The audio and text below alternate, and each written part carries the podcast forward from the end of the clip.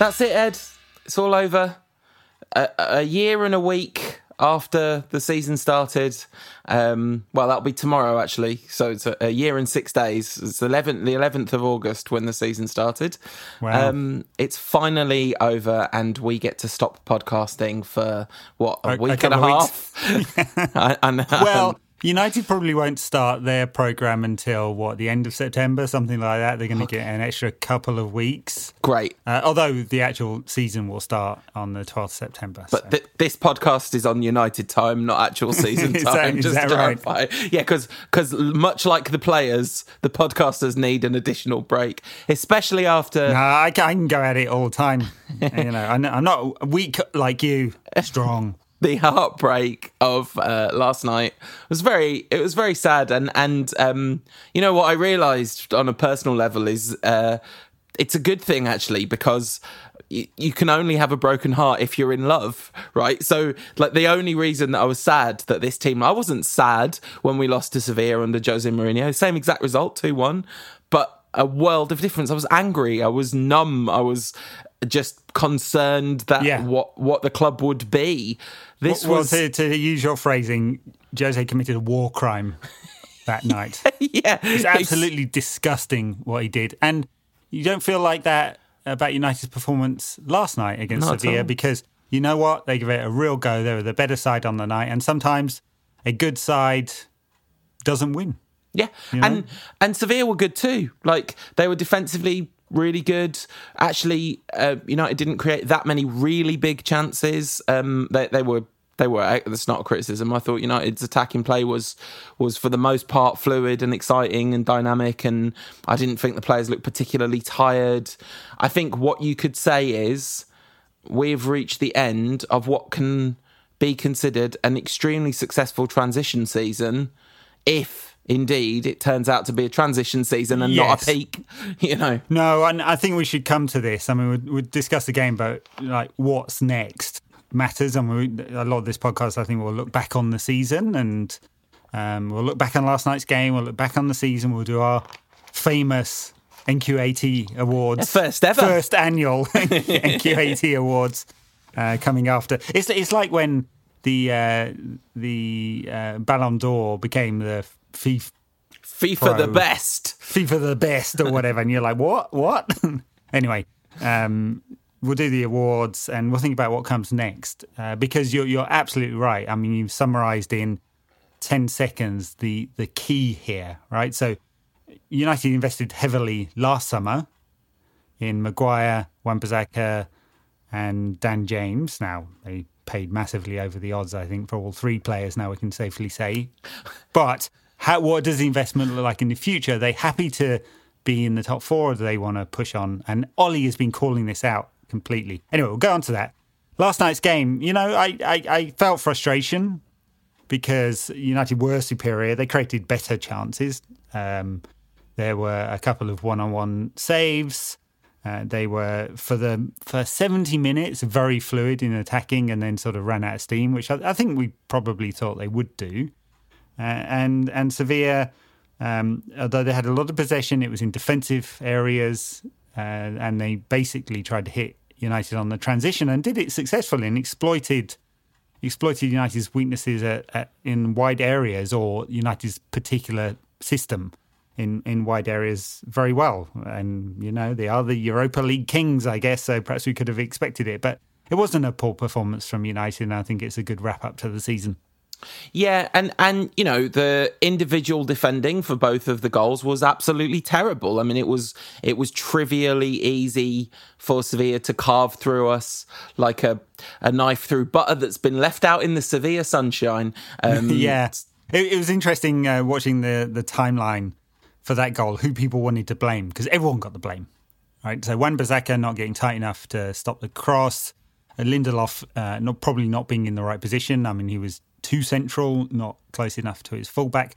Uh, Maguire took heat from um, Jose's uh, right hand man, Duncan Castles, but he's got an agenda there.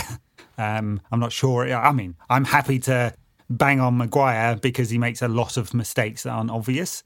Uh, but I don't think that was his particular fault. And then and then Williams, I mean, honestly, I think that was experience. He just didn't get. T- he, he had his man, and he just left him. Yeah, Um, so a lot of people to blame, uh, and and probably yeah, three of the four made some mistake there.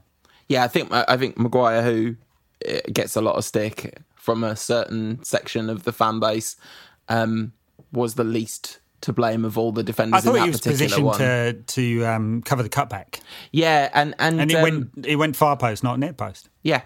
Uh, and then uh, the second goal, that was just so easy for them. And that was that looked like it was Linda on Lindelof. Bruno Fernandes definitely thought it was on Lindelof. And by the way, this is a small side note. After that game, how much do you think Ole regrets making Harry Maguire captain and not waiting three months for Bruno to come along? Because Bruno is the captain of that team. It is crazy how much he's just in charge of what everyone's doing and where everyone is. That's right. Yeah, and look, I and, and um, having developed my career and and got to a position of leadership, I, I know that it's not always natural, and a lot of people assume that leadership in football is shouting a lot um, and pointing. You know, Bastian was great at this. I'm not, I'm not sure he was ever a leader in this team. Bruno is a leader both in terms of what he does, but also in terms of understand. He's obviously got. A, I think he'll probably become a good coach. He's obviously got a smart mind about what's happening on the pitch, and um, and then he's got the third piece, the shouting a lot, and he's ha- happy to tell people when they're not performing. Um, so he's a leader. A lot of people expect Paul Pogba to be a leader. Um, and he's not. I think personality-wise, he's he's although on social media he's extroverted, on the pitch he's not. You know, he's he, he doesn't do a lot of that kind of you should do this, you should do that kind of demonstrable leadership. Leads in different ways, um, and and I think that's again people use that as a stick to beat Pogba with, but that's I don't think he wants to be that that player. I think he's probably much more comfortable now that someone else is shouldering the burden of creativity uh, and leadership with He's- him. And, and Harry Maguire, yeah, He's uh, Pogba is a is absolutely without question a natural leader, but he's not a natural pointer and shouter. That's is exactly the point you just made. He's he is clearly a natural leader in terms of someone that the younger players look up to, someone who's like very encouraged, very engaged with the club culture and the team culture and all of those kinds of things. And you know, I mean, we uh, we talked about this when Souness said he didn't want to be a leader a few weeks ago, literally just after he'd given an interview talking about pushing Mason Greenwood. You know, so it was it was crazy. He's he's clearly that, but but yeah, and um and Maguire Uh, isn't it uh, has organizational skills and i think there's a certain you know he has a very natural template for a captain in english football in a lot of ways you know a, a, a pointy aerially dominant centre back. You know that's that's that's what english football looks to for its when he's not standing in the wrong position, yeah, he can be aerially dominant. He did um, uh, one really good block early in this game, actually, that I just wanted to mention because I feel like defenders get a lot of criticism a lot for their positioning. He just did a really nice block, being excellently positioned early in the game. Um, there was there were so many nice bits of this game, so many. Should we start with the, the opening goal for United? Uh, United's Yeah. 22nd penalty of the season, which has become a thing, right? It's almost become a meme, hasn't it? As if, I mean, there's a lot of opposition fans who see it as some kind of conspiracy. Uh, the aforementioned Castle mentions it on his podcast. I don't listen to everyone, but uh, frequently, I would say, uh, judging by the sample um, I've experienced. And okay, but this was again another case of a United player running with the ball in the penalty area, gaining a penalty. I, I did the maths on it as well. I worked out how many times United have been fouled this year. About 3% of the fouls against United are in the box. You know, hey, it's not it's not over egging it. It's a small percentage, and and if you foul someone in the box, you give away a penalty, especially in the era of VAR. Well, in this game, fifty percent of the time you foul someone in the box, you get a penalty. Because I, I genuinely don't understand why we didn't get our twenty third penalty of the season. But Oh no, for sure. We'll come on to that one. But this one, I mean, What this should have been penalty. this should have been two penalties. what It was a horrendous challenge. what a pen from.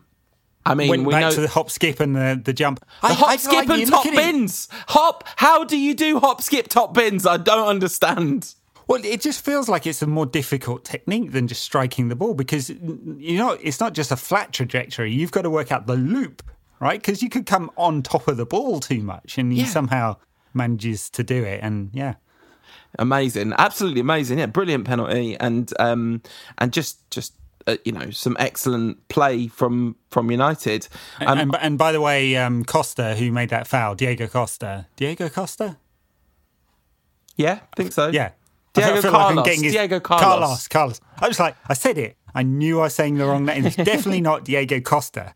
Diego Carlos, who made up how didn't get booked for it, and then got booked later in the half, uh, and then made another bookable challenge after. I was like, come on, Re- I mean, you know, that's hundred percent that was a yellow card uh, The ref- for this foul. the ref was sort of interesting in this game because he seemed to be trying to let the game flow, but that was like an impossible task because it was a very quite a niggly sort of foully kind of game on both sides actually, and there was a lot of play acting from them, and then Brandon Williams got in on the act by like it's just like yeah he was clearly giving as good as he gets in the grabbing his face and rolling around stakes.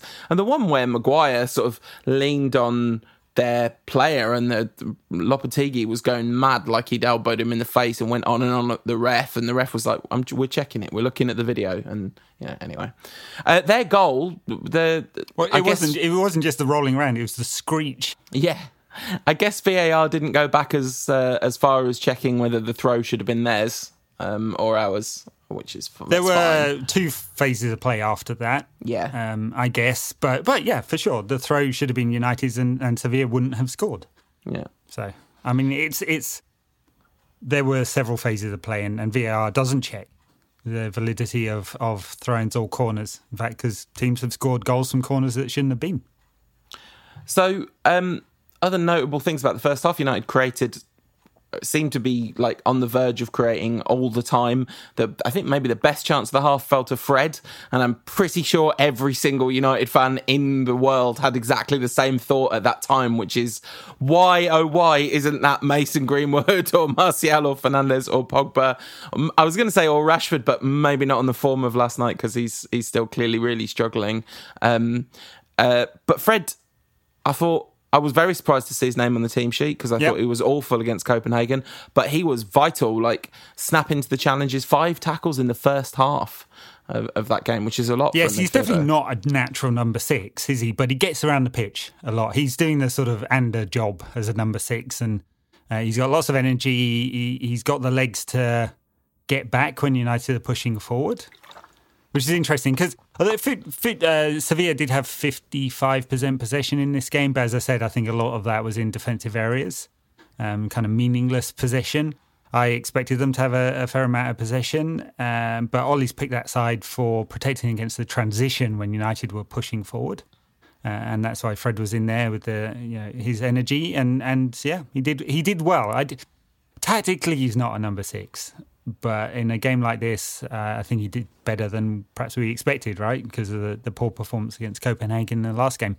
Yeah, and I do wonder whether that that kind of tactical lack of being an, like just tactically not having a number six is part of the reason why it was so easy for them to slice us open a couple of times because almost all the defending was on the back four once they'd beaten the press. So I thought the the midfield did a quite a good job defensively in the sense of winning the ball back often because they well they literally won the ball back often, but structurally they they weren't particularly sound defensively. It was a lot a lot was left to those defenders, which I don't think is an unreasonable tactic. And and you know, from a pure tactics perspective, you can't really complain about this game in terms of what Solskjaer got out of the team and and how well coached they looked in an attacking capacity. Because I, I know I keep going on about this, but to me, for the first time, literally for the first time since Fergie, this attack looks well coached. They look like they know what they're doing. They look like they know what everyone else is doing. There's, Yeah, but but I think you've identified, you know, one of United's um, areas of improvement, which, which is what do we do with that number six? The, you know, the the player that will cut off the passing lanes and protect uh, the team before it gets to the back four, because there's errors in the back four for sure, and and that's the second area we might want to improve. A quality defender to go alongside, I guess, Harry Maguire. You can't dump an eighty million pound defender, can you? No, and, then and, the you third don't area, I have to. think, is- he's he's good enough that we don't you don't need to dump him. No, no. Yeah, I think that I think I wonder whether a very good defender, maybe a left-sided defender, so he can go back to the right, um, but a very high-quality one would, especially a quick one, as well as good passer. So just like all the skills Rio would, Ferdinand. would help bring. Yeah, exactly. Rio with a left foot. Um, although no, it didn't matter, did it? With Rio and, and Vidic, which foot uh, would would bring up Harry Maguire's level a little bit. But but then the third one is the one I I I don't want to feel like I'm banging on about it, but augmenting the attack. If we're not going to play with wide players because we don't, we don't have any wide players in the in the side. Um, then we have to have attack from fullbacks, and there just isn't any of that at all. I mean, Aaron Wan-Bissaka is he has a nosebleed in the final third. I, I know we, you mentioned last week he's, he's got four assists this season, which is not so bad, but it's it's like an expected assist rate of 0.1 per game, which is not very good. Um, and then Luke Shaw doesn't offer that much, and Brandon Williams just wants to come inside because he's comfortable on his right foot. And I, I think that's just like the next step. Um, otherwise, it's all on the forwards.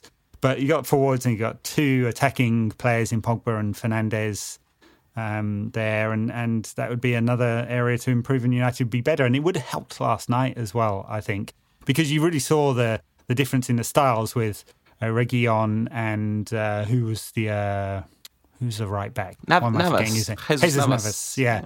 Like push forward all of the time, and it gave them overloads, and, and United never have that. Yeah, and and for most games, the front five will win the game on their own. I think. I think that will happen. Well, it's literally happened since since January. We've won most games we've played in, and mostly we've won it with the front five on their own and some version of the front five. Um, but that it's the next level, isn't it? It's the this has been a really good season based on the expectations we started the season with. Next season, finishing third and coming getting into three semi final. I guess I guess getting to the Champions League semi final is a is an inherent improvement on getting to the Europa League uh, semi final. So there's some nuance in what I'm saying, but um, but it it won't represent a really good season unless that's a third place, which significantly closes the gap on the top two. You know, sure. all of these kinds of things. So there's a little bit of nuance there. But essentially, if we have this season again, if we scrape to third place by miles away from the top two right at the end of the season and kind of fall over the line in, in the cups to get to some semi finals, that's not going to be a good season next season. And and this is this is the where do we look for improvements? And now, Yeah. Inherently also the, and I keep moving off talking about the game to talk about the the future because the game hurts to think about. But inherently if we can maintain something close to our January form post January form from the beginning of the season that will be a better season because the the real disaster of this season all happened in the first half of it but it seems very unlikely we'll be able to do that just numbers wise given Yeah. the the Got 61 squad games, right? Can't can't do that across 61 games. Can't play with an 11 man squad. And So- and that to bring it back to the game, this is now a huge part of the one serious criticism I would have had of Solskjaer about this game, which is I know you Subs. don't trust your players on the bench, but you've got there are some decent players on that bench. They're not uh, like a natural amazing game changer but most teams don't have a natural amazing genius game changer on the bench you do stuff to tweak it tactically i mean i I, I I'm not saying this would have worked, but I, it felt like Juan Mata might have been able to add something in that last 30 minutes of, you know, a little bit of a different thing for them to think about. It, it almost seemed like he was kind of afraid to make changes because it was sort of working well enough, but but it needed some impetus and, and his game management isn't he's not exciting as a game manager at all. No, and in this game there wasn't a sub until the 80th minute. Dan James came on in the 87th minute, and, and sure we got 96, so he got nine minutes to impact on on the game. Look, you can see for a long time, you know, Juan Williams wasn't really adding anything to the attack. I I, I don't want to be overly critical. There's a lot of people dumping on him. He's 20 years old. Yeah. He's got a lot to learn. He's got a lot to offer. And it's really in defensive situations he's struggled most. But in attacking situations, he doesn't have a left foot. He doesn't really trust it. He's going to take some work if he's going to play there um, and be a real attacking output. And and he wasn't really offering much. And And and then Rashford was just having a really poor game with the ball at his feet. He, he just wasn't impacting on the game at all. So there were two obvious changes there. Um, the third one, which he didn't go for, and I think he could have done, was just to go to a back three and, uh, and try and you know get an extra man into into forward positions. Uh, and they just all came too late. You know, four subs in the last ten minutes when it was desperate was when, when when the transition happened after about the sixty fifth minute or so when Sevilla was sort of beginning to really, you know, we had that great 15 minutes after halftime when completely dominant, dominant, and it, you know, it wouldn't have been unfair if United had scored two goals in that period, but we didn't score any. Um, and then you know this squad tire because they've had a lot of games, or this team tires after after an hour and you know 65 minutes or so and Sevilla came back into it. Yeah, and and, and, also, and, you, and you, sometimes you want to be proactive as a manager with your subs, and and Ole really is. And you know when you say the team tires, and I, I, do think there was some component of that, but also it's just the nature of football, isn't it? You you how often if you've got two good teams playing each other, and one team has a period of massive ascendancy and then doesn't score, it doesn't have to be a team that tires to expect that the tire is going to swing in the opposite direction because sure. it's just the nature of the game, isn't it? And um, that period, uh, the, the pass from Bruno Fernandes Fernandes to Mason Greenwood for one of his chances. It's one of the passes of the season. Just, just wonderful. And um, I wanted to single out. Hey, guess what? A surprise! I wanted to single out the absolutely extraordinary performance of Paul Pogba in this game. I thought he was. I mean, I thought he was just brilliant. The only thing yeah. missing was um, was one final telling contribution, but the way he held off the press, beat the press on his own, nine successful dribbles in the game, which is, I mean, just means, doesn't literally mean dribbles, does it? It just means getting the ball past a man. And it feels to me like most of those were, he had three players on him and he got it past them and then usually did something progressive and sane with the ball as well. So yeah, Yeah, a ninety percent pass completion rate from Pogba last night for a creative player. That's that's uh, really high. Um, most of them in the middle of the attacking third. He and as you say, um, he um, he created four chances, all from open play. Uh, he he, I don't know how many take-ons. What did you say? Nine. Uh, I mean, it's yeah, it's great. Uh, 11, nine out of eleven take-ons 12 ball recoveries for yeah. A complete performance. Yeah. Uh, the kind of performance that'll have Graham Souness spinning in his hopefully soon to be grave. sorry. Sorry, Graham. That's a bit mean. Um, uh, just yeah, total all round performance. I, I, saw some frustration from fans. I think they're expecting some something different. And you know, if if you're not scoring a banger from 30 yards or or hitting a 60 yard pass to, to create a goal. It wasn't a performance, but I, yeah, I thought it was complete midfield performance from him last night. And uh, then Bruno, I, I mean, this was an an excellent game. I mean, I said before, I said before the show, oh, this is going to be a horrendous. Sit before the game, it's going to be a horrendous podcast afterwards when Bruno tries a through ball from the centre circle, gives it away, and Sevilla score the winner. That did not happen. Um, he I thought he was just superb. I thought he was on it. And there was one shot which he really stung the keeper's gloves with, with it with a shot that was like a snapshot that he had no right to to like get a decent shot on that ball from his kind of body shape. He just kind of really stuck a leg out and and kind of half volleyed it. it was was tremendous. And there was a shot from a, a tight angle, the pass to Mason, bunch of just a bunch of smaller contributions all round. And Martial once again very sim- had a very similar game to the game he had against Copenhagen, where he did absolutely everything exactly right except put the ball in the net.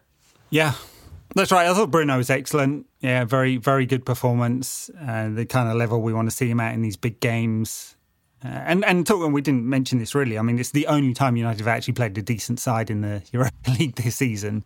Uh, but it's the kind of level of game we want. They they are uh, with Atletico the best of the rest in Spain. I mean, they finished on the same number of points as Atletico, which will give you a sense of their quality. It's not the best Atleti side right now. They've sold a lot of their very good players, but it's a very good one.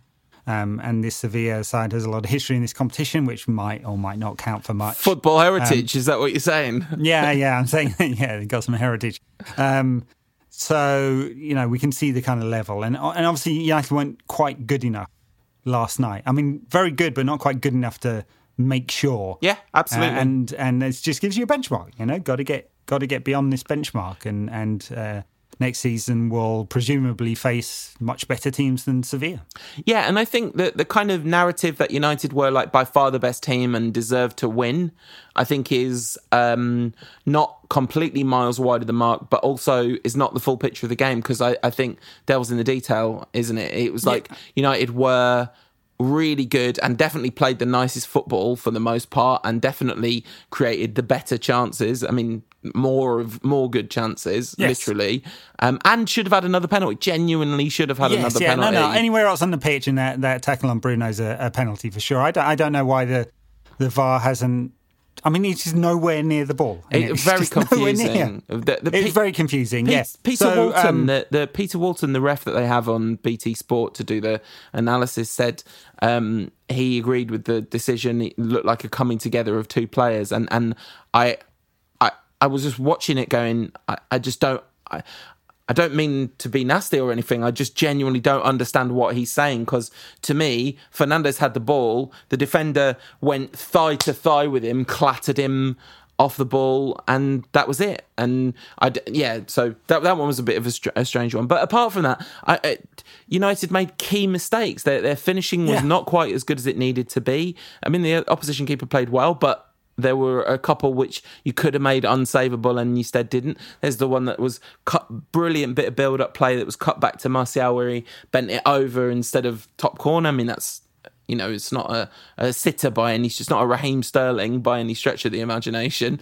Um, and, but then we were really, really, really poor for their two goals defensively. yeah, And well, so, and isn't it? You can't be pretty box to box and then make defensive mistakes and, and not finish your chances. Exactly. I mean, you're not going to get anywhere. You, that's your route to being Arsenal, isn't it? So, So much- uh, at least Arsenal under late stage Wenger. So Um, that's but- that's just a plea for nuance, basically, because Yeah. uh, I, I don't want anyone to leave thinking, oh, that's the best we played for ages in a semi final. I totally agree. Like it was, I apart from the the sadness of the result, actually thoroughly enjoyed watching this team do its thing. Like this this team is so much more likable and uh, has has a sense that it is maybe going somewhere, although I'm not convinced that that will happen.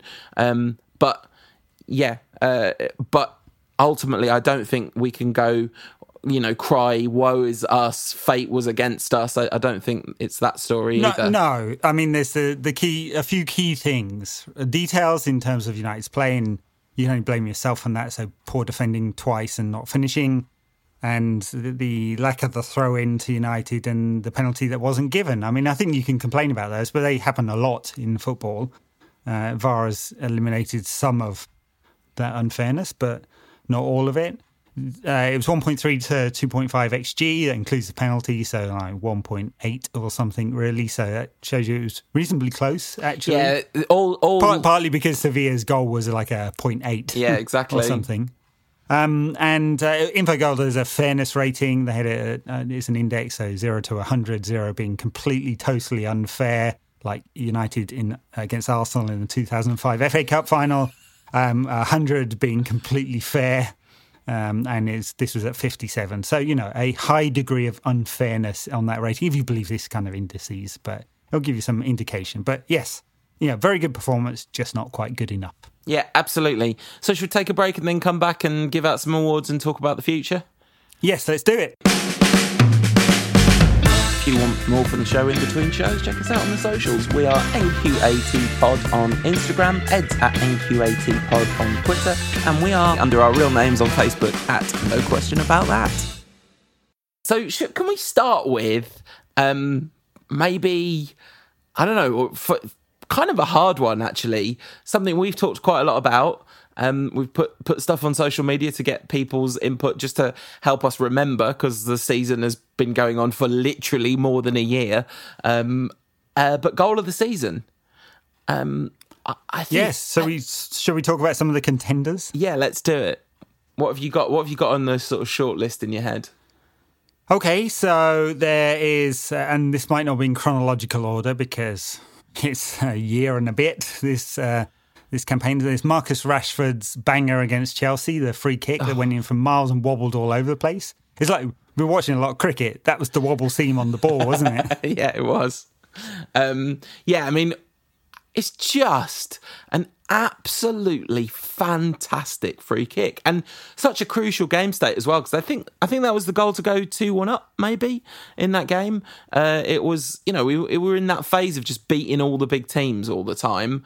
Um, I think we played a slightly sort of second stringy team against Chelsea. It wasn't like exactly a first team because it was the League Cup. And Marcus Rashford was just brilliant in that game. And that moment, there's there's just all the fantastic footage from. I watched the kind of United's all the angles video, and yeah, all the kind of main angles are amazing. But my favourite angles are all the shots of the crowd going. This is going into Row Z. Like, watch yourselves. This is what's this gonna hit someone in the crowd, and then the kind of roar of apology and joy as he hit it quite literally top bins. An amazing free kick. Lovely, yes. Um, Scott McTominay uh, from 40 odd yards against Manchester City, not long before the lockdown. That's one of the funniest goals ever because we were winning anyway, and uh, it just the it kind of the the bad pass out from Ederson, I think, yeah, which is a weird thing to say. Um, there's well, other making a few mistakes recently. Yeah, there's other kinds of mistakes he's maybe more prone to. But yeah, it just fell to McTominay and he pinged it in. I mean, this is realistically joyous scenes of the season, maybe coronavirus spike potential scenes as everyone held each other. um, but uh, but yeah, a, a fantastic goal, but not not goal of the season. Then there was Bruno Fernandes from Mason Greenwood's pass on the break versus Brighton. T- uh, 10, 10 and a bit seconds, I think, from end to end, this one. Maguire with a lovely header. Matic with a uh, just the body shape on his kind of swerve and hit and pass into space. The trust that he has in Greenwood to get there. The, the measuredness that it doesn't go out for a throw in. Greenwood putting on the mega afterburners beyond all afterburners, and then still having both the mental acuity and technical ability to look up, see that Fernandes is unmarked at the back post because he definitely I talked about like whether he meant that or not because there were players closer to the middle of the box. He looked right at Fernandes. and then that dink, that dink cross. I've never, ever, ever seen a better cross than that ever. I've seen crosses that are as good as that. I've never seen a better on the run after that level of like after that speed has taken him from the edge of his own box to in there just outside their box to look up and dink it like that. I mean, it was. Oh, I mean, I think Becks has put in a few. Yeah. Uh, Becks on the volley versus Middlesbrough for Roy Keane, about 1996 or 7, something like that. Yeah, that was as good. I agree. anyway, yeah, lo- lovely goal. Um, just everything the break, the, the technical quality with the passing uh, and the cross and the finish um, was great. Um, so, what else we got? Odion Ighalo versus LASK away last game before lockdown, juggling with the ball and banging it in the top bin for the left foot yeah, my memory slightly played tricks on me. I was actually slightly disappointed when I went back and watched this because I remembered him. him disappointed in this goal. I remembered him like Colin Hendry. He plays keepy uppy for about fifteen minutes. it's really good. So it is really good. It's really good. But I think I had uh, grown it into something Ronaldinho esque or Gazza against Colin Hendry or whatever. He just, it's very, very, it's a very, very nice goal, and and it was great that he scored it. And, and, I was going to mention a Mason Greenwood goal. I don't know which one to mention though. I mean, there's the there's the uh, the hit versus Newcastle, um, where it comes off the bar. I think that right. one. um, and then there's the uh, strike with his right foot. That was left foot. Right foot against Aston Villa. Then there's the one where he dribbles it across uh, Bournemouth. Don't let don't him let turn. him turn. Don't let him turn. oh no, he's in the top bins. Yeah. Yeah. They're all all super. I don't any don't think any of them are best goal of the season, but the, the quality of them is really high. Absolutely. Um, the the using a defender as a shield and getting in the in the near corner and all that stuff. Uh, Martial uh, could have a little goal of the season competition on his own. The the Watford one, the Watford one. It's so funny. It's such a funny goal because he is he's through on goal. Ben Foster does really well to smother the space, and also Martial doesn't do brilliantly uh, but then he makes up for it because Foster stays with him because the ball comes back to Martial and he just keeps it for a bit, waits for his moment, just dinks it over Foster into the near court, near post. Phenomenal goal. There's a video on YouTube when I was trying to do some research for this one that's got says United's best goals of the season. It's from a week ago or so, and there's there's actually 45 of them, but it's um, uh, which is probably about half the total number of goals United have scored this season across all competitions. Uh, and there's some re- really high level of goals United have scored this season. It's because of the quality of player we have in forward areas now, but um, so many from Martial where he's opened his body out and bent it into the top corner. There were three in the Tranmere game alone. Uh, Lingard, Martial, and then uh, Maguire um, all all stuck it in top bins from about the same position, which was kind of funny. The um the Martial goal uh, against Sheffield United, where Pogba. Oh yeah, it's a stunner. Yeah, yeah. Well, there's the stunner. There's the the the the Martial goal that he scores, like one of his best ever Martial goals. But the one where Pogba fires it into Fernandes, who backheels it to Martial one two with Rashford dink over the keeper. I mean that yeah, is very nice. Yeah, a worldy, an absolute worldy. Um, so that was, and I think that might have been the hat trick goal as well, if I'm not mistaken.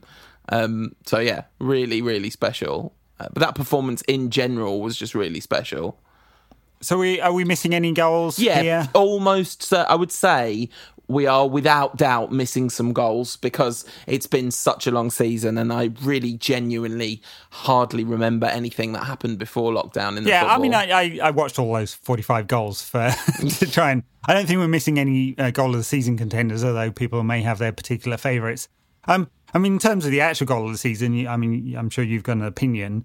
I, I think uh, Odion Ighalo's lovely skill is kind of meaningless game um, which kind of takes the rating down a little bit. I thought the juggling was to get himself space yeah. for the shot. Yeah, personally, it was. It was. Uh, and then um, Martial's versus Watford, very nice. Although I think what um, Foster makes it the decision easier for him by coming too close.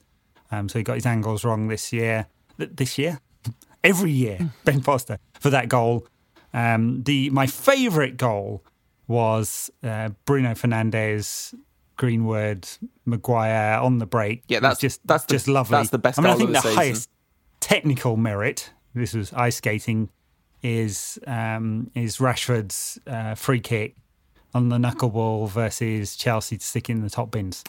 I, but what's your vote for in all of that? No, I'm voting for the Fernandes goal because that Mason Greenwood cross, I think, is my moment of the season as well. Like I, the the the free kick is amazing but there's something about knuckleball free kicks which they're great. Like it was a great knuckleball free kick, but the difference between that flying I don't know if this is this is probably a really stupid point actually as I'm saying it out loud I'm thinking I don't really agree with what I'm about to say but that could have easily gone into Row Z it just happened not to. But that's the same about anything that any footballer tries ever isn't it? So No I know what you're trying to say. I think the the level of technical difficulty to get it exactly right with that is so high yeah. that just a slight variation. I, I don't think there's luck involved because no. you're trying to hit the ball in, in one particular place, but there's a high degree of variation in those, and that's why very few of them go in. Yeah, but but for me, it's the Fernandes goal. I just I loved everything about it. I loved I loved the the game state. I mean, that was the same against Chelsea. It was a, it was an important and exciting goal, but just um, that that Fernandes goal sums up the best bit of the season to me, which is the bit post lockdown where before we got completely shattered, where we were playing by far the best football we've played, well, since Fergie, and we did it consistently over a period of a good few games, and every single goal we scored seemed to be a banger, and this was the bangeriest banger of all of them. So, uh, if you're if you're happy to give it mostly, to be honest, for the Mason Greenwood assist, then. well, it, yes, yes, it's it's it's heart over head, I suppose. Um, but it is a lovely all-round team goal. Yeah, uh, exactly, and that's there's a lot of a lot of fine individual contributions rather than just one moment yeah. of yeah. So okay, great goal of the season. Congratulations to Bruno Fernandes, mostly Mason Greenwood for United's goal of the season. So, so we're going to go uh, through. We'll come to our player of the season, but traditionally, of course, we give everyone a rating, manager and all the players. Oh god! Yeah? When you say So- traditionally, you mean you used to write this down, and I used to have to do it for Bleacher Report as well. So we used. That, to, that's right. we- So I think we can we can just do it quick, off the cuff. Okay. Um, I'm going to pull up Can I- the first team squad on on uh, the official site, and we'll, we'll just quickly run through them. Can I just ask, please, please, please, no one get mad. Please don't get mad if I give a number that you don't like. Please, please don't get mad. It's okay. It's fine. I'm just, I'm literally just thinking of it off the top of my head. It's almost certainly wrong. It doesn't matter. It's it's a it's opinions, all right? it's It's- there's, it's- it- there's that scene in um, Inside Out, the uh, Pixar movie, where they're going through the sort of library thing, and uh, the that pink elephant toy, her imaginary toy sort of thing, knocks over the bucket of opinions and the bucket of facts, and he goes, "Oh." They're all mixed up. Well, facts, opinions, whatever. yeah. And so this is A, it's opinions, but B, it's also slightly under undercooked, underformed opinions. And it's opinions stretched over a period of time that feels like it's been at once at the blink of an I mean, I was at that Chelsea game we won 4 0. That does there's no amount of rational argument that could convince me that's the same season as the one that just finished yesterday. I mean, I know it is in every measurable way, but in every experiential way that matters, that is 25 seasons ago. It's another I know, lifetime. I know. This one's been super dragged out. Wait until the experience of next season, where we're going to compress the same season into a month less. It's going to be absolutely bonkers. Not a month less than this season. It's in this will be in eight months. Month less than normal. yeah, yeah, yeah, exactly. So yeah, Yeah. Okay, so we're going to run through the goalkeepers. Nor is the worst possible season known to humanity. Uh, 10 is the best, Yeah, obviously. 10 Dave. Is, 10 is David De Gea's Dave, season in Dave. 2016. So how do we, we're going to each give them a score. How do you judge? Uh, six, because a number of incredibly serious, high profile errors. Yeah. uh, and a number of decent performances. The odd wonder save, maybe five, but that seems very I was going to go for a five. Yeah, all right, five. I, I, I don't know if five's harsh because look, if if um, we won't spend too much time on each of these, but if you, I would still pick Dave if I wanted someone to to save my life, pulling off the most miraculous wonder save, ball going in top corner. I'd still pick Dave for that, but a dribbler from 25 yards that goes through his legs in the same game. Anyone else? It wouldn't surprise me anymore. It's it's a shame, but it's true. Um, so yeah, I'm going for five. Lee Grant, I don't think he played this season. Sergio's hardly played at all, just Europa League, No. so it's hard to give him a score. He's done fine. Yeah. You know, he's never going to be trusted with the number one shirt. Um, and uh, quick bit of news: Dean Henderson is definitely coming back to United next season, unless they're going to send him on loan somewhere else, which would be odd because Aaron Ramsdale has joined uh, Sheffield United from Bournemouth for about 18 million, so he's going to be their new number one. Romero should surely leave this summer. But anyway, this is going to take us forever, so let's keep. I think he should. Yeah, I mean, Lee Grant's actually out of contract, so we'll see whether they give him a contract or whether Joel Pereira comes in. Anyway, we'll, we'll move on. There's some juggling to do. Victor Lindelof. Four. Whoa, that's a bit harsh. I don't know. He's been has he been that rubbish. He's been so. He's been much worse than Harry Maguire, who's been quite bad. Victor Lindelof. Well, I'm going to give him a five because I, I don't know whether he's been a four bad. ugh. Eric Bailly. he's hardly played. Uh, a hundred. so- A hundred out of ten for Eric Bailly. I mean, he if it, if it's a rating of fun, Eric Bailly is high in the fun. I just wish he would if he'd stayed fit, he would be he would actually be a very good compliment for for um for Harry Maguire. But I just don't know how much we can trust him. Should have played yesterday. Phil by Jones. Uh, Phil Jones zero. Yes, he should have played yesterday. He should have played yesterday. I agree. Oh, I agree. actually- if he's fit, I pick him first. Phil Jones won for the goal against Tranmere. Did he score against Tranmere? I believe completely so. Forgotten that. Yeah, he did. Yeah. There was a moment actually in yesterday's Sevilla game where Ocampos tripped over his own feet and then planted his face into the ground. I just thought, wow, that's Phil Jones. he's, just, he was doing his best impression. Yeah, uh, just dreadful. He's got to. They've got to sell him. I don't know if anyone will buy him, but even if it was a free, just free up a place in the squad. All right, so now from now Harry on, Maguire. we are just saying a number. We're not because if we this is going to take so long if we have a little chat Harry each Maguire. If you if you would stop editorialising, we can keep on. Yeah, keep Harry Maguire. Six. I'm going to give Harry Maguire six, Yeah. six and a half. yeah, six. I don't think he's been great, honestly. And and of course, it's a benchmark against his price, which is not his fault. But you expect for that kind of money, quality. Chris Smalling, good season at Roma, not at United. Marcos Rojo, terrible season apparently at Estudiantes. He's coming back. His agent tweeted a picture with his new shirt. What? Diogo Dalot, I mean, he scored his first and probably only goal of his United career against Tranmere. Um, I assume they're going to try and sell him or loan him. So hardly playing in games, can't get a rating. Luke Shaw, I'm going to say five. Honestly, I just Yeah. don't think he's that good. Yeah, agreed. Fosu Mensah, ha- unfair to, to judge him on three games or something. Aaron Wan-Bissaka, I'm giving Aaron Wan-Bissaka an eight out of ten for this season. That's a very high score, but I think um, I think the attack, the stick that he's got for what he can't do is absolutely ridiculous. If you balance the amount of coverage what he can't do gets over the amount of coverage what he can do gets, I, there's a, there's a huge. We would have been in massive more trouble this season without Aaron Yeah. Wan-Bissaka. I, I mean, eight might be a tiny bit.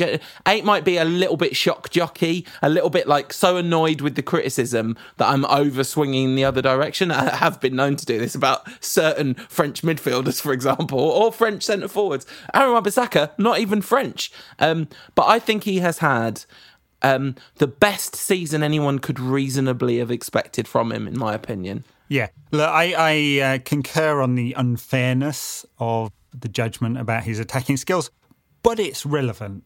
Um, given the the top dollar United played paid, you'd want an all round player, and he's clearly not that. So um, I think it was important for United to fix their defensive problems. So I'm going to give him a seven. He's had a very good season.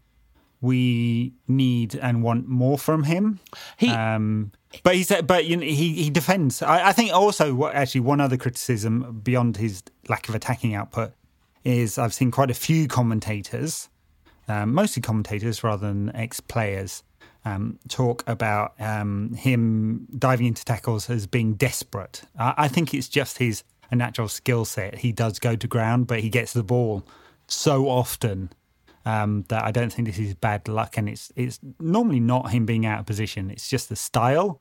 But I understand. I kind of understand why people kind of make that conclusion. yeah, they're they're just Yeah. wrong. He's good. Axel Tuanzebe. Z- It's such a shame he got injured and spent so much of the, the season out because, of course, he started the season in the team. So yeah, I don't, I don't, can't give him a score. Brandon Williams, um, good start, then lost his place to Luke Shaw and has been quite poor after the restart. I'd say. So I'm going to give him a six. Agree with every word you just said. I think his ceiling's a lot higher than that. Definitely. But what I'd like to see, and we can talk about this in more depth, is us uh, sign an attacking left-sided defender, and he can provide some um, some cover and or competition for Wan-Bissaka. Yeah, I mean he's Uh, on the right miles below Wan-Bissaka defensively, but. Yeah, yeah, yeah. Um, midfield, Paul Pogba. Well, I mean, uh, pre-injury, he was playing really well. He got injured for so much of the season, and then he came back and was absolutely excellent for most of the post-lockdown period. So I think I think his level's been really high post lockdown. I don't know what- surprisingly high, and and you, you know what? I know it's not his best or favourite position to play as a sort of seven and a half or whatever it is. Not quite an eight, is he? But um, in a more controlled uh, way. But he can do it to a really high standard. seven. So I'd give him like a seven or even maybe a seven and a half, eight for his pre-injury form because I remember it being excellent. But um, don't quote me on that. any games. He, he played like a month. Yeah, it- but he was he, like that Wolves game where we drew one all. He was magnificent in that game, and he was brilliant against Chelsea in the four 0 So he started the season great. Then massive chunk of injury. I mean, literally nine out of ten. Well, eight at least in the post-lockdown period. Um, Yeah. And so I don't know what th- that equals out to, and I don't think it matters. Yeah, I, I'm going to give him a seven for the whole season with all that in context. Um, he still gets stick. I just ignore it now. I think people, he's an outstanding footballer. If Real Madrid could afford him, they'd buy him tomorrow.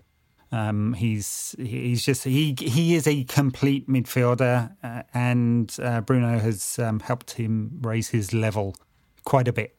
Yeah. Juan Mata, Uh, Na. yeah, he's hardly played. Don't understand the three-year contract.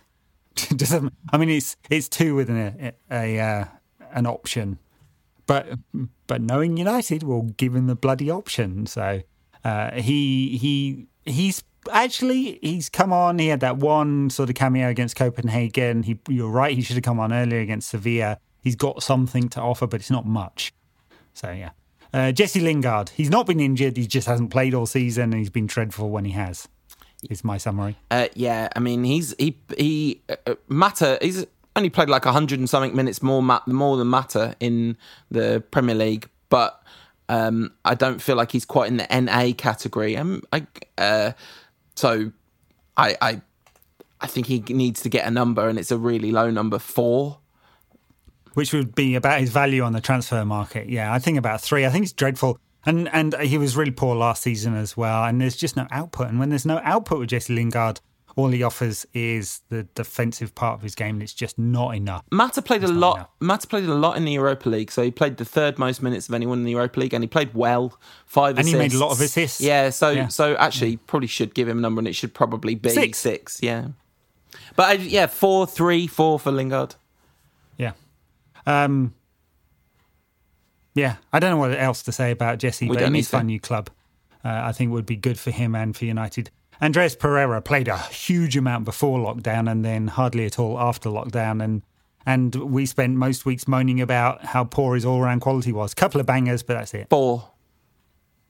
Yeah, maybe not even that much. Three. I think his level is is is bottom of the Premier League slash a different country. Yeah, I, Uh, Fred, interesting Fred, because his level was very high. Came after lockdown, he hardly played, but he had a very good game last night. You can't judge his season on on one game, but that last night's performance was similar to the kind of performances he was putting in prior to lockdown. yeah. I mean, he was so bad in that game against Copenhagen, um, and much better yesterday. I don't know what to give him across the course of the season because I can't remember how good or otherwise. I remember thinking he I, thi- was I good. think it's about six and a half to a seven, yeah, maybe six, maybe. six and a half. Seven's too nice. Yeah. No, Bruno. no goals or assists, which I know he's no not goals in or the team for yeah, that. But which which you'd like to chip in with, yeah, a few, wouldn't you, from that kind of player? Um, Bruno, now pro rata, it, it, it's it's not going to work out as a ten, but for his number of at least, yeah, pro rata it might be an eight. Three of it's just on what he's given, because he's been transformative, so it's more than an eight. Yeah, you're right. If it's just just the period he's been with us since the end of January. Um, now, now, score for Ed Woodward for not paying the exact amount that Sporting wanted in the summer. Yeah. Um, the the thing about Bruno is I think he had like three bad games, and even in those bad games, he like was making assists and and doing bits and maybe like scoring penalties and stuff. Uh, every other game, mean, most for the most part, he's been. Yeah, we got to give Bruno a nine. It's ridiculous not to, but I just want to caveat that with, even if that's the highest numerical score, that doesn't mean he's necessarily player of the season because he didn't arrive till January. That's right. Should have bought him in the summer. Yes, Dan James. two. yeah. No, he's not worse I- than Jesse Lingard.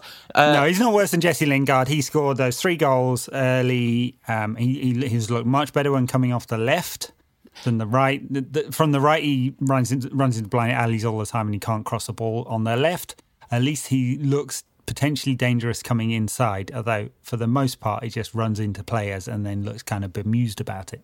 Yeah, so actually, what I would do is I'd give him like a like maybe a four for the season. It feels a bit. I don't know. I've lost. I've lost my scale in my head. I hate doing this. Um, I've lost my scale in the head of what means what. But if Jesse Lingard is a three, he's a four. But as a signing, I think it's like unless something changes dramatically, it's a one. Because because that is yes, because United paid twenty million pounds, which I know in the in the context of football these days doesn't feel much, but it's a lot of money to pay for someone who's a development project. He played too many minutes. But if he was, I think, if, this season, if he was free, unless he's going to be a much better player than he is right now, it's an absolutely terrible signing. well, no, look, so if he came through the academy and played a bunch of reserve games and been on loan at Swansea and then came back, you go, hey, he's a decent prospect, but he shouldn't be playing loads of minutes. I, I, I um, think I would be looking at him going, what the hell is this guy having a. If he was an academy product, I would probably be excessively defensive about him for reasons. But otherwise, I'd be looking at it going, what is this guy doing anyway? How is this the guy that's making it out of the academy? Now, this could all change because there might be stuff I've not seen. There might be a ceiling there. I mean, we've seen him make, you know, goal contributions and stuff early in the season, but he just looks awful to me. He looks out of his depth, is what he, looks like he doesn't know how to play at this kind of level and where to run and when to make the runs and when to pass. Uh, you know, Wilf Zaha, when he came to us, did a similar thing, didn't understand the kind of game at this level. Um, I think Wilf probably has a much higher ceiling than Dan James, probably.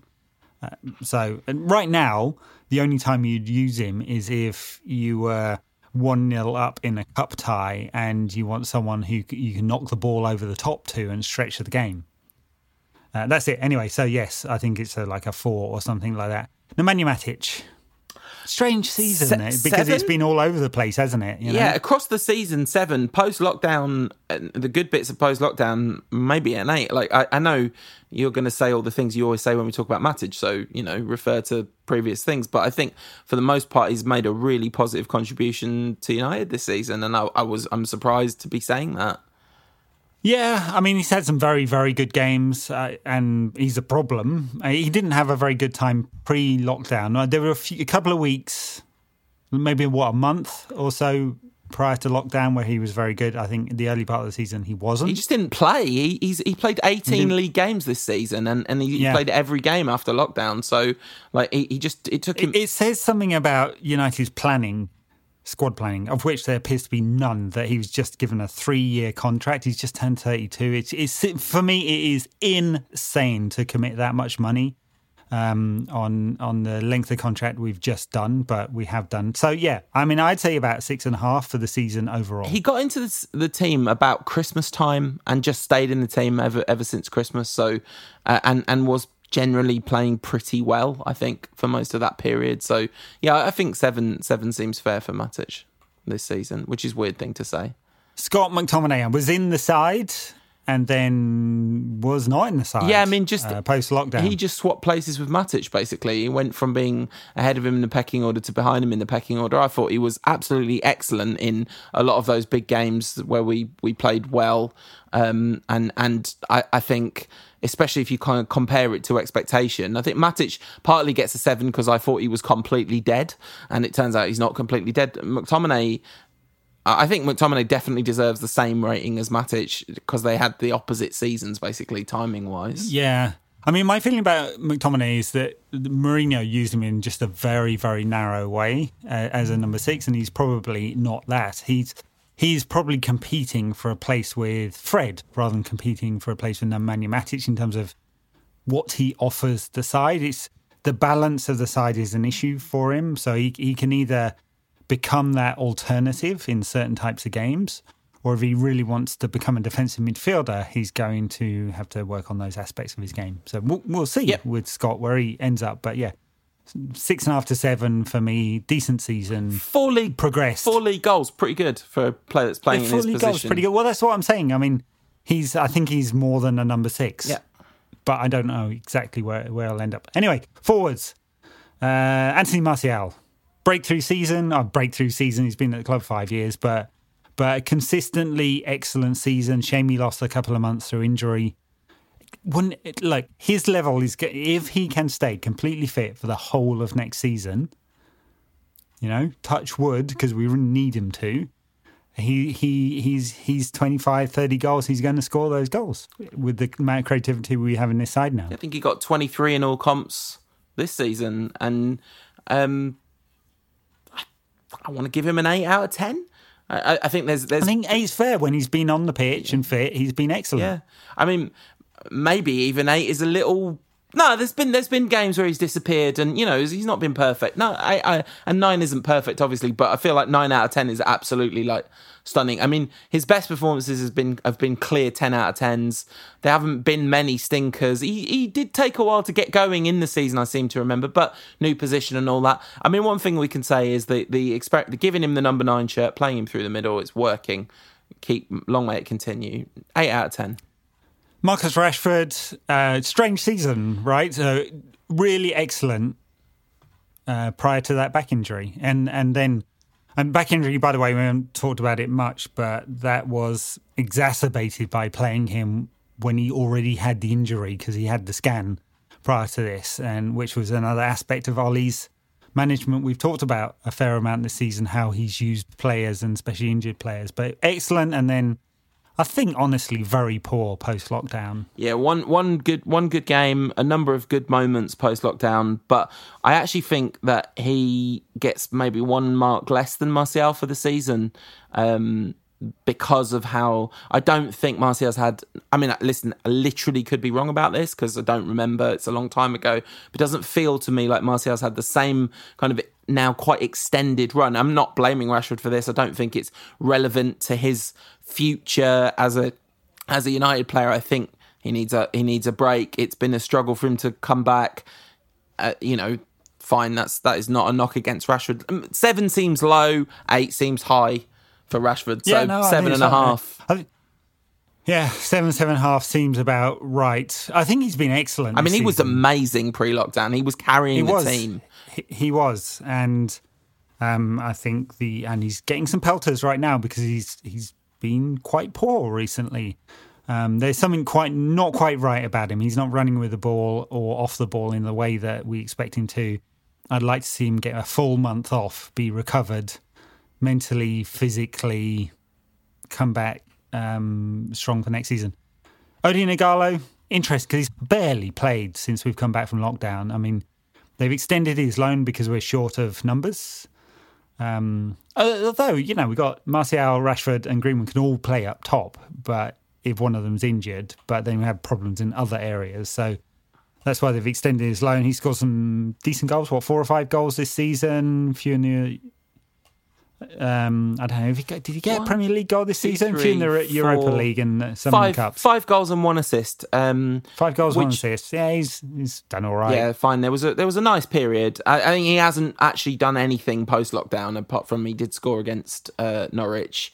Um, I mean, he's not not played a great deal at all. Played ninety minutes against LASK though. Um, but yeah, I I, I think a, a solid, a, a, a respectable six out of ten, not a bad six out of ten. A kind of like No, well, that's right. Good if you like That's that right. kind of thing. Six out of ten. And finally, Mason A Greenwood. hundred! Our second only Yeah, I a know. hundred out of ten. I am giving Mason Greenwood an unequivocal ten out of ten for this season, based on not just because I love him. I mean, there have been games where he didn't influence p- play. There have been games where he Yes. tried things that didn't come off. His I don't mind that. yeah, exactly. Like, there's nothing more I would have expected. Literally, nothing more I would have expected of Mason Greenwood. In fact, he's spectacularly exceeded reasonable expectations of him this season. So yeah, ten out of ten for me. Yeah.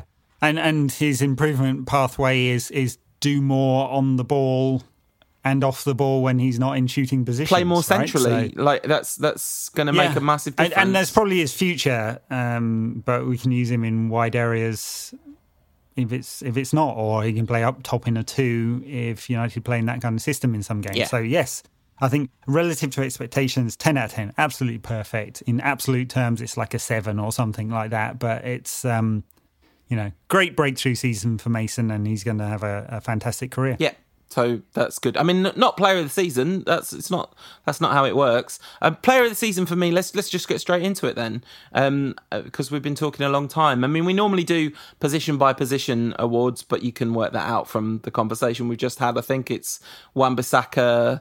um, Fernandes. Uh, I mean, Pogba in with a good shout there, but just injured for a lot of the season. Um, You forgot, forgot the keepers. It's Dean Henderson. yeah, yeah, it literally is Dean Henderson, isn't it? Um, so uh, yeah, I mean, Fernandes and Pogba actually played almost exact. They can share the award for middle uh, midfielder of the season. Played exactly the same number of minutes, basically. Um, uh, and then I, I think it's Martial. I think player of the season is Martial. That's that's my take. on Yeah, it. my, my top three and my explanation for them would be number three, Marcus Rashford, outstanding prior to lockdown and prior to injury, yeah, yes, exactly. Yeah, very and, crucial. and not since then. So if, if he'd been fit the whole season, I suspect it would have been Rashford. Bruno Fernandes for the impact he's had since then, but he didn't play the whole season. That's Ed Woodward's fault. One out of ten for Woodward. Naught out of ten. No one out no one- football heritage. One out of ten, he signed him. So you have to give him at least Yeah. a point for for not not signing him. Um, so yeah, Bruno second, and then Anthony Martial. I think all round consistency and excellence, uh, player of the season for me. Yeah, absolutely. Great. Um, that's nice. I, And not Luke Shaw, last year's player of the season, which fucking ridiculous. yeah, I mean, it was the as as Scott said, the worst ever Man United player of the season. We have we, we haven't had the official No awards. Are they happening? The- the- I don't know, Surely, surely the no. They, I mean, they can't do they can't do a do, can they? Not crazy socially distanced do with Jim Rosenthal shushing from behind a mask. Um, that's but Uh, rating for the manager. What do you think, Ole? Where is it? Ole? I mean, my my personal view on, on Ole is that he's added a second dimension to United's game. yeah, which is we're now a fluent attacking unit, not just a counter attacking unit. Um, and you can feel a personality coming out in United's team very strongly. He's become a more authoritative voice. There's less of the sort of little schoolboy. There's not not much of it, but I think there's a little bit. Yeah, I thought his press conference the other day prior to Sevilla was pretty he's good. get, he's getting better at press conferences. He's not better on the touchline. He's still exactly that No. kind of. I don't. he still looks confused and still stands still a lot, and then after the horse has bolted, comes out and, and um, tells people what to do. But and it's funny, you do see more of it um, now. There's no crowd. Uh, you, you see the managers interacting. Um, so he's added a, an extra dimension. He's clearly still learning on the job. His in-match game management and substitutions still feels very poor and reactive. Yeah, I don't remember him proactively changing a, a game much It's almost this year. It's almost like I'd like to give him a kind of series of different marks. So like taste in players, the, the kind of players he's trying to sign. I like that a lot. That that's that seems really good. The best of the bunch actually since Fergie left. Actually, weirdly, the players that Moyes was after were fine, you know, but Van Gaal horrific taste in players. Mourinho very mixed at Still best. suffering yeah, no, from, from Van 100%. You know, Hundred percent. Um, but Ole, Ole's taste in play is excellent. Um, his man management, especially of his strikers, and and the, how well coached they look, really good. For early parts of the season, the defensive structure looked good, although that that has gone since McTominay left. Um, the in-game management stuff is absolutely awful. The fitness management is beyond a joke terrible. So Yeah, I don't know how right. you tally all of those things up. I'd much rather Ole was the manager than any of the other managers we've had post Ferguson, not just because I like him, but also because of what is being served up on the pitch. But there's there's much better to come. I, I feel like six out of ten seems like a little. It seems in a way you could empirically say third place in the league, a bunch three semi-finals. Six out of ten feels not enough, um, and that might just that might be no, true. but that's the score for the. If you if you said United as a whole had a seven out of ten season Mm. for all that, yeah, I mean it's relative to expectations now, not in the past. I mean we'd be going mental if if this is two thousand five or something. We were, uh, uh, and uh, maybe not on the pod, but you know. Um, but for Ole, I think he's made a lot of mistakes. He's learning on the job, and United are giving him some patience now. Well, will they back him? Will they back? Because if they don't, they're screwing him over. I almost feel like it's the mark that he gets for this season really does depend on what happens next. Because is it just that these players don't need that much coaching and they're just they're they're really good players and you kind of give them a bit of freedom and they love it and they, they can do that on their own. I don't think that's the case personally. I, I think there's there's evidence of real quality coaching with these players. Um, I mean, gave Greenwood a 10 out of 10 just to have the room in the side to be Mm. picked, to be trusted, all of that. He's made he's made a bunch of really good decisions and a bunch of seemingly quite bad decisions. So Yeah. It- Pep Guardiola said after Lyon dumped City out the Champions League this week that tactics don't really matter in these games. Uh, he's bizarrely switched to a back three. just, I mean, I mean, he was clearly just covering for himself, and he was clearly completely wrong. And and what I am looking from for Ole, as well as the in-game management and better management of like workload and injury, which I, th- I think are the two worst things, are are understanding the difference in different types of games and being able to adjust for that. And I don't see much of that yet. but then Um, I don't know. clearly we've- learning. Maybe what he needs is uh, Carlos Queiroz to Alex Ferguson, you know. And I, I don't really, for all the time Mike Phelan's been at the club, I don't really know what he offers as a as a coach like that. I don't feel like he's that. Well, he's not that, but he's doing the job of. I think he's a big part of why they all look free and happy and that stuff, which is really important. Maybe Carrick or Kieran McKenna can grow into that Queiroz figure. You know, um, maybe Uh, it's a, it's a. These are big questions. So. I think six out of ten is a fair result, but it's like it's almost like six pending upgrade to a seven, depending on what happens next. Fair enough. All right, should we take a mini break and then we'll come back and talk about the future? Okay. Super long pod this week. Great. If you want more from the show in between shows, check us out on the socials. We are NQAT Pod on Instagram, Ed's at NQAT Pod on Twitter, and we are under our real names on Facebook at No Question About That. So we'll wrap up this extra long show, final show of the season, uh, prior to our tiny little break, uh, talking about the future and um, awful lot of and and the future is highly tied up in in transfers, obviously because. Uh, as Ole has talked about a couple of times this week, if United want to reach that next level, it is about getting better players than we've got right now and the right kind of players for the right position. So, what does Ed Woodward need to achieve this summer in in order for United to get closer to City and to Liverpool and to compete in the Champions League in what is going to be one hell of a compressed season? Well, the thing that is really sort of heartbreaking about this show, I mean, that was a, it was a heartbreaking game, and it was really sad that we got knocked out in the way that we did, and that we are not in that final, which would have sort of felt weirdly fitting in a way for the way the season's gone. Although, as somebody pointed out to me on Instagram, at least it spares us the ignominy of a Sanchez header from a Ashley Young cross um, destroying our dreams. So yeah, there is that. But um, really the saddest thing about doing this is I can't see any chance that this really good transitional season turns into a really good United. Like I, I just don't I just don't see there's any chance of the, the things that get done. Like even the Sancho stuff, like it's been relentless in, in the, the the papers and all the, the, the stuff about it. It just goes on and on and on and that's fine. That's that's how these things work. Right now it's gone from looking like this was really all the briefing seemed very positive to now the briefing seems much more questionable. And now I'll be like pleasantly surprised if we sign Sancho which is which is a, a, shift from a couple of weeks ago. That that might just be wrong but that's how I feel about it. The worst thing about it though was when there was the the kind of briefing going out that all other transfer work is going on hold to complete the Sancho deal. It's like Sancho doesn't solve everything. The other transfer work is at least as important, if not more important, because we need quality and depth, uh, depth of quality. We need three or four signings this summer, and they don't all have to be absolutely elite level talents, absolutely not, but they have to collectively upgrade. So we're in a position of there's 15 16 17 players next season that are you know maybe some players will come through the academy and brandon williams was a big surprise. I don't even think um, mason green was obviously a surprise in terms of talent but maybe that's even a surprise how much first team football he's played this season. So that's another way you can increase squad depth. Um, but uh, so it's not just all about transfers but I, I just think we're in for given the the time restraints, given the financial situation in world football, given the general uncertainty about the global economy and all these things, I just don't see this summer being what we need it to be. And I think we're going to be looking at trying to trying to consolidate and hold at the same level we've got to this season rather than getting to the next season next level next season.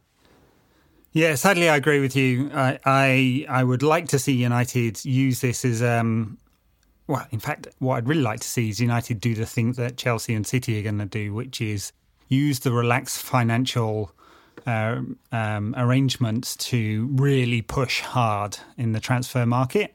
Um, it's slightly different for United because United don't have an FFP problem in the way that City and, and Chelsea do. Uh, and uh, there's a hell of a lot of leeway. It's just we don't have owners who are going to stick equity into the business and they want to take their money out. So United could take our finances, which, even though they will have been hit really hard, are relatively strong compared to the rest of football around Europe, um, and swing our massive financial dicks around um, and get the three or four players that we need to really push on. This is it could be a transitional season for the club, not just for what Ole is trying to build. Right. So if you had a the ability to execute and the vision, we could go do that. Uh, but sadly, I agree with you. That's not going to happen. Um, Sancho, if it happens, will be right at the end of the transfer window, which is the fifth of October, uh, and uh, you know, and a month into the season or two weeks into United season. But we know pre-season and and it will be kind of disruptive. Albeit an outstanding player with outstanding numbers who would, you know, immediately move United to another level. Uh, but you're right. The real problem is in depth, and and it's around the key positions, which I'm boringly talking about a lot. It's central defence. It's um, and I don't think there's an obvious option unless Tuanzebe pushes on, and and he can only push on if he plays games and he doesn't because he's injured all the time. And it's a career long thing, not just last season. Um, at left back, I don't see an obvious option. I mean, Ethan Laird, who's the next best option out of the academy, gets injured a lot and is a right back. That's why Brandon Williams plays at left back. Um, uh, and and I think another body in midfield, especially defensive midfield. Uh, and there's an option there in Hannibal Mejbri, who's um, who's who's outstanding. I don't know whether you've seen much of him in the academy. He's just technically brilliant. He's not a defensive midfielder, but he's a he, he might be the surprise breakthrough. He's you know still very young, so I think it's unlikely. Um, and then yeah, the wide forward um, would add a lot to United's game, but that's where United need to go, and and there's the option to do it. And despite the huge loss, the club can can manage it and club can manage it through um, playing the transfer market in the right way and not playing it, paying everything up front, like we did with Harry Maguire, and spreading it out over contracts. And and honestly, if all the reports are true that we may not get Sancho because we're playing around with 10 million euros, it's just insane. Yeah, absolutely. Yeah. So yes, I don't hold out much hope that this United will use this as a real breakthrough summer. No, um, and and that's that that then leaves the future as being very similar, and it will be about how much does Chelsea improve. Um, will Arsenal get it together to really climb significantly? No, but Chelsea are going well, to, Chel- right? Chelsea so definitely will. We're, we're, going to be in a fight for fourth place again. Oh, well, yeah, but the, the the City, you could almost say that City, Liverpool, and Chelsea, they're they're they're the three spots that it's going to be really bad if Chelsea don't get in the top four for them. So there's three spots taken in the top four, and actually we're not going to be fighting with Chelsea. We're going to be fighting with Leicester, with Tottenham, with Arsenal, with um, I mean, Wolves. yeah, Wolves. Sort of. Maybe yeah. we'll see what happens with their recruitment. exactly. So it, it almost becomes can we hold them off? Now, our squad is substantially better than, well, our first 11 is substantially better than theirs. Our first 11 is a, a genuine match for you know the the well we beat the top two well we we drew with Liverpool 15 minutes away from being the only team to have beaten them at that point in the season. We beat City three times this season. We beat Chelsea a numerous. I think we beat Chelsea three times as well. Um, so, you know, our starting 11s is just not the issue. It's it's it's the it's the depth, and I'm I'm I'm not sure that's coming. So so I think we I mean, we'll do a proper season preview when we'll be able to talk about this. But but right now, I'm I'm I wish I could go out on a super optimistic note. The one thing I will say is, right at the beginning of this season, I said, I don't care what happens. I just want it to be fun, and I really meant that. I and it is fun. Exactly. Like this is this is the th- this is why I can't engage with football eh, on social media at all because people are so obsessed with success and winning that that they're not enjoying it, and I don't and I don't know how you don't see this team and go, yeah, it's flawed. Yeah, the manager's flawed, but he's one of our own. The team's packed with like incredibly likable players, both off the field and on the field. And this is this is as this has been, in fact, the season of fun. It really was a season of fun, and I, I'm kind of my best case for next season is that it's another season of fun because I, I don't think it's going to be a bunch of winning stuff. No. So uh, we are not going to get the director of football, which was floated again the other week, uh, and certainly not one who's um, who's sort of in charge of United's incomings and outgoings. We may get a technical director. We'll see about that one. That would be more about squad management, which is really poor as well, in terms, especially in terms of the contracts we we uh, offer up. Um, we may get some players uh, if if they decide Sancho isn't happening. They may div- divert resources elsewhere, but we're not going to do the big bang stuff, shock and awe, um, because you know what? The marginal gains for the Glazers from moving up to third to second um, are a lot smaller than the cost of doing that. Sad to say, but next season should be fun too. I think it's going to be hectic. I mean, you look at the schedule: thirteen games United will play with no changes in in uh, the schedule. Will play in January and December. You know that's that's twelve league, one FA Cup, third round. Um, uh, October and November will be the Champions League. So there's, there's six games scheduled in the league and then six in the Champions League. That's enough. it's going to be wild. Um, like almost every week will be um, uh, Saturday, Wednesday, or some variant of that. A couple of breaks international uh, weeks. Um, yeah, fun, fun. But I think if it's basically the same squad transported into next season, we're going to really suffer. And don't be surprised we don't go backwards in terms of um, placings because it was a very low scoring third, fourth, fifth, sixth this season, and it might not be next season. Um, and the Champions League is a, a level that is not going to allow Ole to play all the kids like he did in the Europa League group stages. So they're not even going to be able to rotate in the same way. So yeah. Anyway, don't mean that to be negative. I think we've got to we've moved on this season. Um, next season, we we just need more numbers. And also, we didn't talk about outgoings. There should be some outgoings to make space. Smalling, we assume they'll find a buyer. Rojo, they should find a buyer. Pereira, uh, talk about him going, and Lingard should definitely go as well because it's good for their careers. There you go. Great. All right. Solved United's problems in 10 seconds. Thanks, everyone. So, Patreon backers, stay tuned for our last little roundup of um, football this season. Everybody else, we will see you. Uh, but when we find out when United will start play, couple of days before the season starts that we'll do a season preview. Uh, until then, we are having a bit of time off because I am absolutely sick of the sound of my own voice. Um, so thanks for listening, everyone, and we'll see you. You and thousands of others. We'll see you next season. Bye now. Thanks a lot for listening.